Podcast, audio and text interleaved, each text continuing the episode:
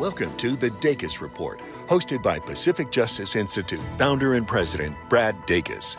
For 25 years, PJI has counseled, represented, and defended people whose religious freedoms, parental rights, or sanctity of life have been obstructed or violated, all free of charge. We leave no one behind and level the playing field for Americans as they are subjected to the tyranny of the powerful. Now, here's Brad Dacus. Welcome to the Dacus Report. Thank you for tuning in. I'm Brad Dacus, president of the Pacific Justice Institute. On today's show, uh, we're going to talk about a major lawsuit filed on behalf of firefighters and how their rights are being violated. We're also going to talk uh, with regards to you know matters that uh, are really testing and pushing the envelope, if you will, uh, with regards to these uh, very controversial issues.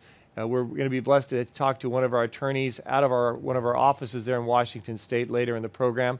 Uh, but first, I'd like to talk to uh, the attorney who heads up our office in Nevada, Emily Mimnaugh. Emily, welcome to the program.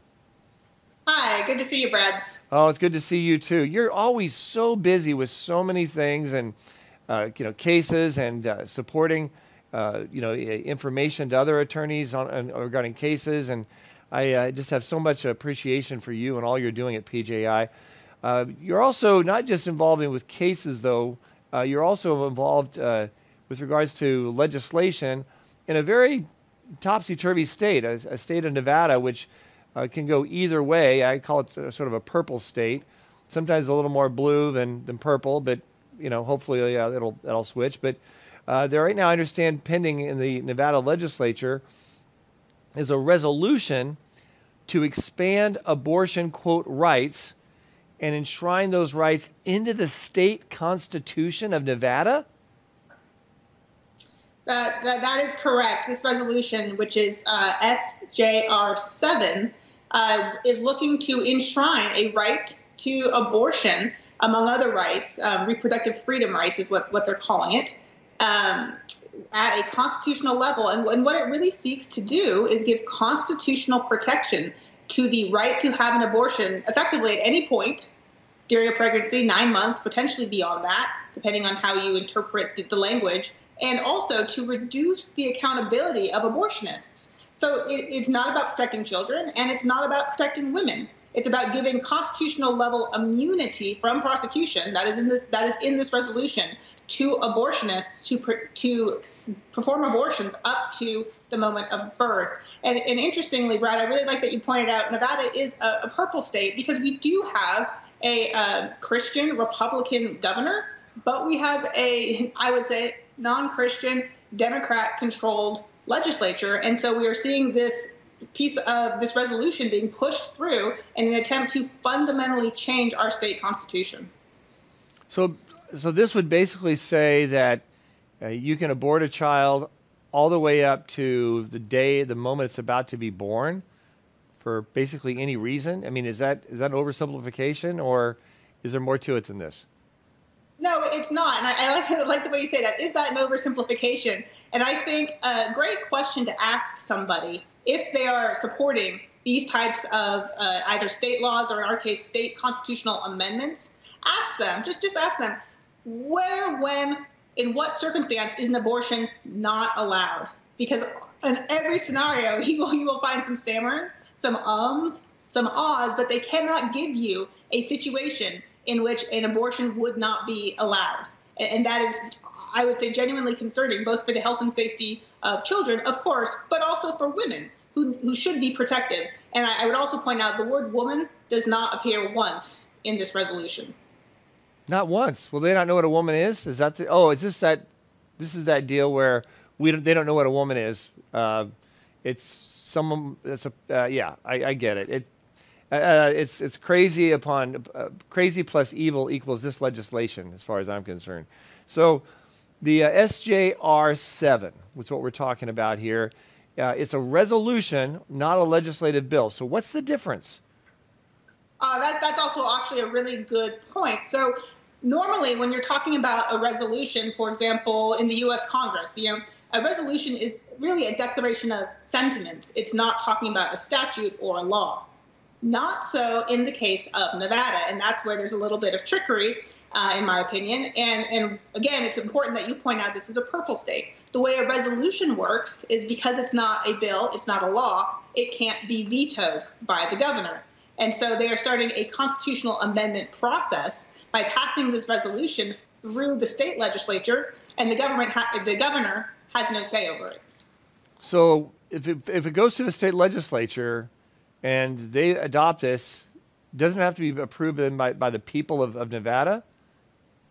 It does. It does. And that's where I think what we're talking about right now and, and part of the advocacy we're seeing from PJI's sister, sister group, um, the, our 501c4, is, is really getting out and dispelling what I would call misinformation about what this resolution and what this constitutional amendment will do and what it will not do. Because if you listen to the proponents of abortion who want to expand, expand, expand access to abortion and reduce, reduce, reduce, you know, safety for women, they will tell you it's just maintaining the status quo. It's simply giving constitutional protection to current state law. And that that is explicitly, fundamentally, and obviously not true if you just read the text of the resolution. Right. Well, truth and honesty has never been the, the hallmark of Planned Parenthood and the abortion mills. Uh, they're the they're the uh, the daughter of the great deceiver. So I I um, I see this as a as, as a real unfortunate situation uh, uh facing the people of Nevada. Now, you know, the people of Nevada, I like to think there's there's a lot of people there. They voted for, you know, who voted for a conservative Christian governor. Seems like there'd be a good chance that if they got the information out, that they wouldn't approve this. What do you think? I think that is true. I think people need to understand that it's not, again, simply maintaining the status quo. It is reducing accountability for abortionists who are actually performing these procedures, which are surgical, which are invasive, and it, it is expanding the time frame in which a woman can have an abortion without any, um, you know, without any limits. All a, all a healthcare provider has to do is say that in their in their opinion, in their individual discretion, an abortion is necessary to protect the mental health of the woman, and that's enough. Did you know that PJI preserves students' rights to share their faith and protects them from indoctrination? We also provide free resources to help promote evangelism within the public schools and educational resources to give parents legal advice for choosing an alternative to public education. Keep current on the educational landscape by signing up for our Legal Insider email newsletter at pji.org. Now, back to the Dacus Report. So if you have a, a woman who's nine months pregnant, and let's say she's on medication, bipolar uh, dysfunction, you know, medication. There's for some reason. Let's say though she run, she runs out of medication. She suddenly comes into an emotional tail, tailspin, uh, and she just says, "I've had it with, with this. I'm going to be a terrible mother." And she just drives down to Planned Parenthood and says, "Okay, give me a give me an abortion." You know, the abortionist. There's nothing requiring her to uh, have an examination, a psychological examination, or uh, you know, uh, two two days or 48 hours, 72 hours, 24 hours of to think about it. I mean, she could be traumatized and and and kill her baby. And there's really no protections for women uh, from these kind of situations and, and scenarios. Um, I mean, that's that seems to be what I, I'm perceiving here. Uh, that, that's that's correct, and it's actually in some cases even worse than that. I'll give two two examples. Um, first, there there there actually isn't a requirement even for a physician to be the one who makes this determination. The resolution uses the phrase "provider of health," provider of health care, and if that's not defined in the resolution, so you look to the state law. And the state law defines a provider of healthcare to be so broad, I kid you not, it includes musical therapists. And so this, this resolution is so badly drafted, in theory, it would allow a musical therapist to say that you are mentally un, you would be so mentally affected by your pregnancy that you must have a, an abortion at nine months. Obviously, that's absurd. I give this absurd example to show how absurd this resolution is. Yeah, so that, that's yeah. Yeah. basically, the abortion mill industry wants to make this just super easy so they can kill as many precious preborn babies as they can. Um, it's they, you know, they're, they're demonic, they're evil, and I hope the voters of Nevada uh, not only see the ridiculousness and the evilness of this legislation, of this, this uh, resolution, uh, but also that they will see the evil uh, nature of it and, and the evil nature of those behind it, which is uh, the abortion uh, mill industry and abortion lobby. Uh, now, this is dealing with post viability abortions. It says they can be performed at the discretion of an individual provider. So, I mean, basically, this this is extremely broad, right? I mean, like you said, this this could apply to just about anyone or anything, almost. Well, it is extremely broad, and I think that takes us kind of the second real problem with this. And I think you hit you hit the nail on the head there, which is this is an industry. And another example here, where I am in northern Nevada, we have one provider of surgical abortion. He is a very, very vocal, very pro-abortion. Has given interviews in the San Francisco Chronicle about how proud he is to be a pro-abortion, six foot ten, Beretta carrying, Glock carrying, armed abortionist who has neon signs, I kid you not, highlighter yellow signs all around his so-called clinic that say things like guns don't kill people, pro-lifers kill people. Actual signs posted all around his clinic that says that. Now, that's the individual that we are saying should have unfettered discretion to determine whether or not an abortion is appropriate in nine months. He has literal neon signs up telling you what the answer is going to be. And because this is, as you point out, Brad, an industry, he is a cash only a cash only operation and he will charge up to $4,000 for that procedure. So he has a literal cash incentive to approve this and he has, you know, stated in writing and in interviews exactly what his position is going to be every time. Wow. Wow. So it's it's in our face. We see it. It's blatant. It's obvious you know, I, I, I just hope that uh, we're going to be successful in others in terms of uh, letting people be aware of this. Uh, hopefully, the pastors and, and ministers there in, uh, in Nevada uh, will, will be involved and be a part of the, the communicating of the, of the message that needs to be communicated regarding this uh, resolution. Now, you said the bill has, has uses key terms to define when abortion is allowed. One was fetal viability and mental health. So, what's what exactly is the definition of fetal viability? that's another key point, and it's I, I, think it's important for people to be aware when you're talking about a resolution or a bill that uses the phrase viability. You really want to key in on what the actual definition is, because in our case here in Nevada, the definition of viability is not the medically standard one. Okay, it uses the term significant. You have to have a significant chance of likelihood of survival without the application of extraordinary measures. Now, normally the medically accepted standard is to say you have a reasonable chance of likelihood whether or not you need to have you know additional measures taken. And so even even the level of what is or is not viability is being massaged and being expanded again so that you have completely unfettered, no checks whatsoever access to abortion on the basis that, well, this child isn't really viable because it's not significantly likely that it would be able to survive on its own outside the womb without any extraordinary measure. Uh, most people would not say that, that that is a reasonable definition of viable. Viable means able to survive with a reasonable likelihood of survival with with or without assistance. That that is the, the standard medical definition. And fortunately, we have had uh, medical experts step up and point this out to the legislature. So this arguably could open the door to post uh, post birth infanticide, where you're actually killing them after they're born, potentially. That, that is one of the concerns that has been voiced by experts testifying before the legislature, providing written testimony. That that is a written concern. Yes. Yeah. Well, Emily, I, I appreciate what you're doing. This is a state by state battle, without question. And that's one reason why I'm glad that we at Pacific Justice Institute have 29 offices in 23 states, more than any other organization of our kind out there, uh, coast to coast, uh, able and willing to do what you're doing, uh, which is to deal with this not just at a Supreme Court level, a federal level, but also to deal with this at a state level. Um, I appreciate what you're doing and you being a very important part of our ground game and for the people of Nevada and who will be so drastically impacted one way or the other. So thank you for what you're doing, and uh, I'll look forward next time we have you on for our, our next update. Keep up the great work, Emily. At PJI, we exist to serve everyone in need of counsel, representation, and defense of their religious liberties, parental rights, and the sanctity of life. We don't take cases based on how high profile they are. We are workhorses, not show horses. Keep current on PJI's work on all the legal challenges we face on a daily basis by signing up for our Legal Insider email newsletter at pji.org. Now, back to the Dacus Report. Uh, welcome back. I'd now like to welcome to the program PJI attorney Tracy Tribbett, who heads up one of our offices there in Washington State. Uh, thank you for joining us, Tracy.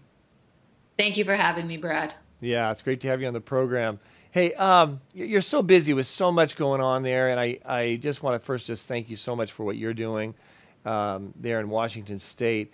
Uh, it looks like Washington has been a state that's been very hostile, uh, notorious for firing people for not getting the controversial uh, COVID 19 uh, vaccination, or one of the vaccines for COVID. And uh, this has been very problematic, particularly for people of faith who have strong convictions. They prayed about it, they, they sought counsel on it, they, they really feel convicted that God doesn't want them to put this in their bodies, and they haven't. And we now know, medically speaking, based on the studies, is that was actually you know a good decision. But the time they made it, it was because of sincere religious convictions. And in Washington State, uh, there's a lot of these people that have been fired because of these their con- convictions because they didn't get the jab. Um, how is P- Pacific Justice Institute (PJI) uh, going to bat and helping these people? Yes, Brad, you're correct. We have uh, filed suit on behalf of over approximately 100 individuals, whether individually, in groups, or by class, uh, for people who were fired in the state of Washington. And just to kind of give some context there, there are over 1,900 Washington state employees who were fired for their faith. Almost all of those individuals were Christians. Essentially, what this mandate did was affect exclusively Christians and bring them out of the workforce for the state for healthcare and for a variety of other professions. And we have strategically chosen a variety of cases to help represent uh, sort of across the board individuals who have been discriminated against. One of those, and one of the more interesting cases, is an arborist who is a person that works on trees outdoors 90% of the time, who worked for the city of Seattle. He was terminated because they could not accommodate him. Okay. Um, that's an interesting case. I, I sort of I sort of see arborists. I mean, trees outside. I, I still see that as a high risk area of, of catching a virus. I mean, so I think that's an interesting case. Who else are we helping, Tracy? Yes, we've also filed suit on behalf of two separate groups of firefighters, as we've talked about. Um, one set of firefighters, approximately nine individuals, were placed on unpaid leave for around seven months, and then they were brought back to work. And so the reasons that they were given uh, for their termination or for being placed on unpaid leave never seemed to change, Brad. It was always an undue burden, allegedly.